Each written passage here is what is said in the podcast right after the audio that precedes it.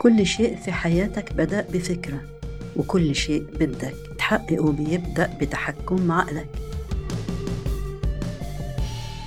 أهلا بيك في بودكاست لايف شيفت حنحكي عن تحقيق نقلات نوعية في حياتك وشغلك وعلاقاتك. وحكون معكم في هذه الرحلة أنا شريفة حجات صرنا شهر ديسمبر وكلها أسبوعين أو ثلاث أسابيع وتبدأ سنة جديدة.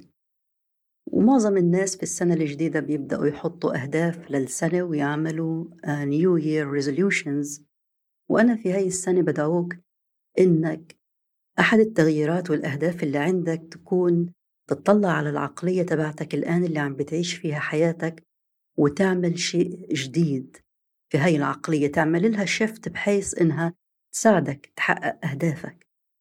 في البودكاست هذا أنا حاعطيك ثلاث تغييرات عملتهم في ال mindset تبعتي أنا وعملت لي نقلات نوعية كبيرة في حياتي. وبوعدك لو أنت كمان طبقت واحدة منهم أو كلهم حتعمل نقلة نوعية في حياتك أنت كمان. أول نقطة تعلمتها إني أسمع بهدف إني أفهم وأشوف الواقع كما هو ليس كما أريد للواقع أن يكون. طيب شو معنى هذا الحكي؟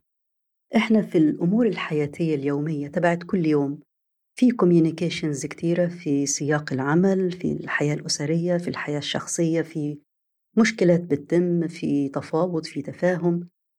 ومعظم الناس بتسمع علشان ترد.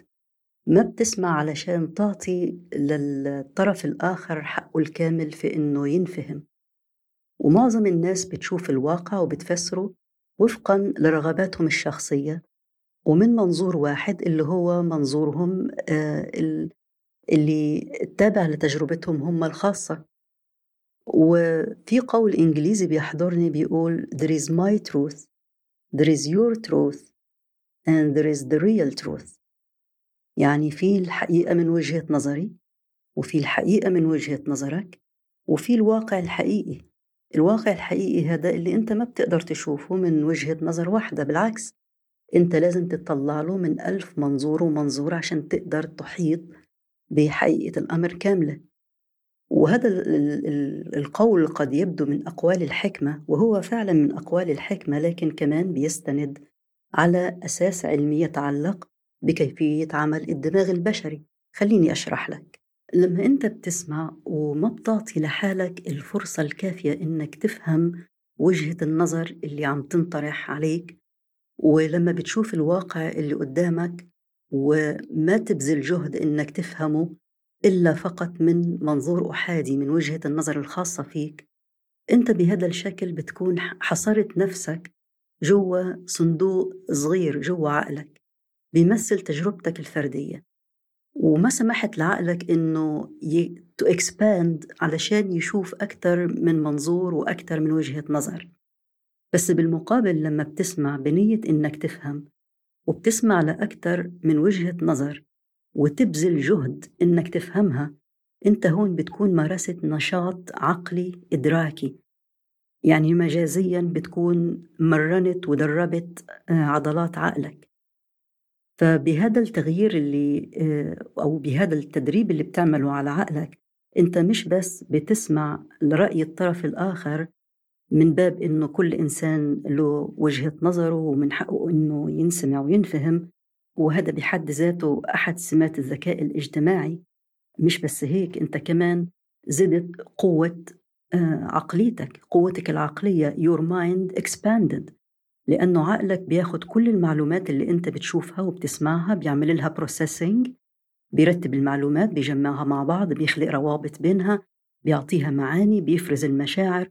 بيخزن معلومات ففعليا أنت كونت مسارات عصبية جديدة يعني ازداد ذكائك بممارستك المستمرة لهذا الأتيتيود الجديد ولا هي العقلية الجديدة. فعلا نسبة ذكائك بتزداد بشكل واقعي وحقيقي وحتلاقي عقلك صار آه، بيشتغل بطريقة منفتحة أكتر. صرت تشوف فرص أنت ما كنت شايفها من قبل. في الوقت اللي غيرك بيشوف فيه مشكلة أنت صار عقلك يشوف مشكلة وحل. في الوقت اللي ممكن الناس فيه بتكون بتشوف عقبات أنت صرت تشوف مجالات للإبداع وللتغيير وبيصير عندك القدرة إنك آه، تعترف بالحقائق والوقائع بشكل آه، موضوعي جدا بدون ما تحاول تلونها بتلوين معين أو تشهوها بشكل معين. وهذا بيساعدك تتعامل مع الأمور بفعالية ووضوح بيخليك تاخد قرارات أفضل بيخلي قراراتك حتى آه، في مصلحة الجميع مش في مصلحة طرف معين. وبيصير عندك تشوف الأمور بدون أحكام مسبقة وبدون الخوف من التغيير اللي ممكن يحصل. العقلية الثانية هم وقتك وطاقتك وانتباهك أو تركيزك. هدول فعليا ثروة الإنسان الحقيقية هم رأس ماله كلهم فسؤالي لإلك أنت وين بتصرفهم؟ وين بتستثمر وقتك وطاقتك وانتباهك؟ يعني أنت ممكن تحط سمارت جولز بأفضل الطرق الإدارية في الدنيا لكن ما تعطيهم وقتك وجهدك وانتباهك فبالتالي مش راح تحققهم طيب هاي النقطة بديهية جدا وكلنا بنعرفها على مستوى العقل الواعي إنه لو حطينا هدف وما أعطيناه وقت وجهد وانتباه كافي ما حيتحقق. ومع ذلك معظم الناس بتحط أهداف وما بتعطيها آه، الوقت الكافي والجهد والانتباه. في واحدة اسمها جاستين ماسك آه، وهي زوجة إيلون ماسك السابقة. في إلها تيك توك بتقول عن إيلون ماسك هي ما ذكرته بشكل صريح لكن قالت إنها كانت متزوجة لإنسان عمل نجاح كبير جدا في حياته. فلما كانت بتراقب رحلة صعوده آه، شافت له سلوكين مختلفين عن كل الناس. أول شيء بيشتغل بشكل أكبر من الجميع وتانيا بيقول لأ بشكل أكثر من كل الناس. بيحكي لأ لكل نشاط أو لكل دعوة أو لكل حفلة أو لكل وقت بده يقضيه مع حدا. بياخده بعيد عن وقته وبياخد وقته بعيد عن أهدافه بعيد عن آه، الشيء اللي هو بيشتغل عليه. هلأ ما تفهمني غلط وتقول بس أنا ما بدي أقضي حياتي كلها شغل وبدي يكون عندي وقت للعيلة. أكيد أنا ما حكيت إنه الواحد يقضي حياته كلها شغل وينسى نفسه وعيلته. أنا مفترضة أصلا إنه لما بنحكي عن الأهداف تكون العيلة والأصدقاء والصحة والراحة وال آه، والمجالات التانية كلها من, من ضمن أهدافنا. فاللي بقوله إنه ما ين ما ينفعش يكون عندي هدف وأقول بدي أحققه وبعدين ما أخصص له الوقت الكافي. آه، بالإضافة لأنه مش عم بحقق الأهداف كمان في شغلة كتير آه، مهمة عمالها بتصير في الدماغ في هاي اللحظة.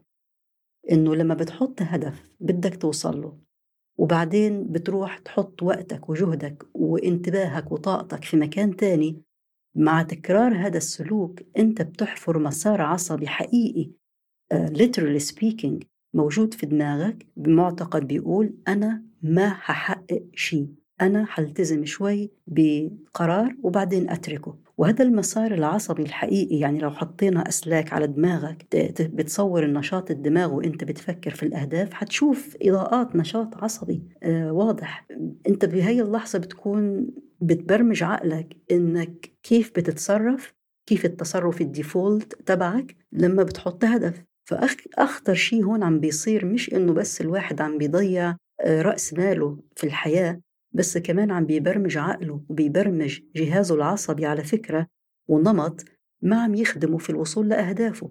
وحيلاقي نفسه بيكرر هذا النمط في كل مرة بيحط فيها أهداف شخصية أو مهنية وعم يتكرر نمط صار موجود بالأوتو بايلوت لأنه صار محفور في الجهاز العصبي. طيب شو الحل؟ الحل إنه نعمل نمط تاني في الجهاز العصبي مضاد لهذا النمط القديم ونضل نكرره لحد ما يصير هو النمط المسيطر في تحقيق لأهدافنا. يعني مثلا على سبيل المثال إذا أنت زيي تعودت تحط أهداف وما تحققها بشكل كامل أنا صرت أعمل شيء تاني. صرت لما أخطط لأهدافي أحط هدف أو اتنين سهلين جدا إني أحققهم علشان يتبرمج عقلي على الإنجاز ويصير عندي مسارات عصبية جديدة مختلفة عن المسارات التلقائية اللي أنا تعودت عليها. مثلا أنا هعطيك very specific example عن عن الوزن. لما كان بدي أخسر وزن لقيت حالي كتير بعاني فيها لأنه تعودت على نظام حياة معين وتعودت على طريقة أكل معينة. فصرت أحط هدف إنه وزني يكون ثابت لمدة أسبوعين أو ثلاثة. ووزني إنه يكون ثابت هذا شيء أنا بعرف بقدر أحققه. فلما بيضل وزني ثابت أسبوعين وثلاثة أنا بس بلاقي حالي عندي شعور بالإنجاز. أنا فعلا حققت الهدف اللي بدي إياه. فلما وزني بينزل ب 250 جرام ولا 300 جرام بيصير عندي شعور بالإنجاز. مع تكرار هذا الشيء بال بالهدف اللي أنا بعمله صار عندي آه، أسلوب جديد في, في أهدافي كلها مش في ناحية واحدة فقط. فهي أول نقطة لما تخطط لأهدافك لاقي شيء سهل إنك تحققه.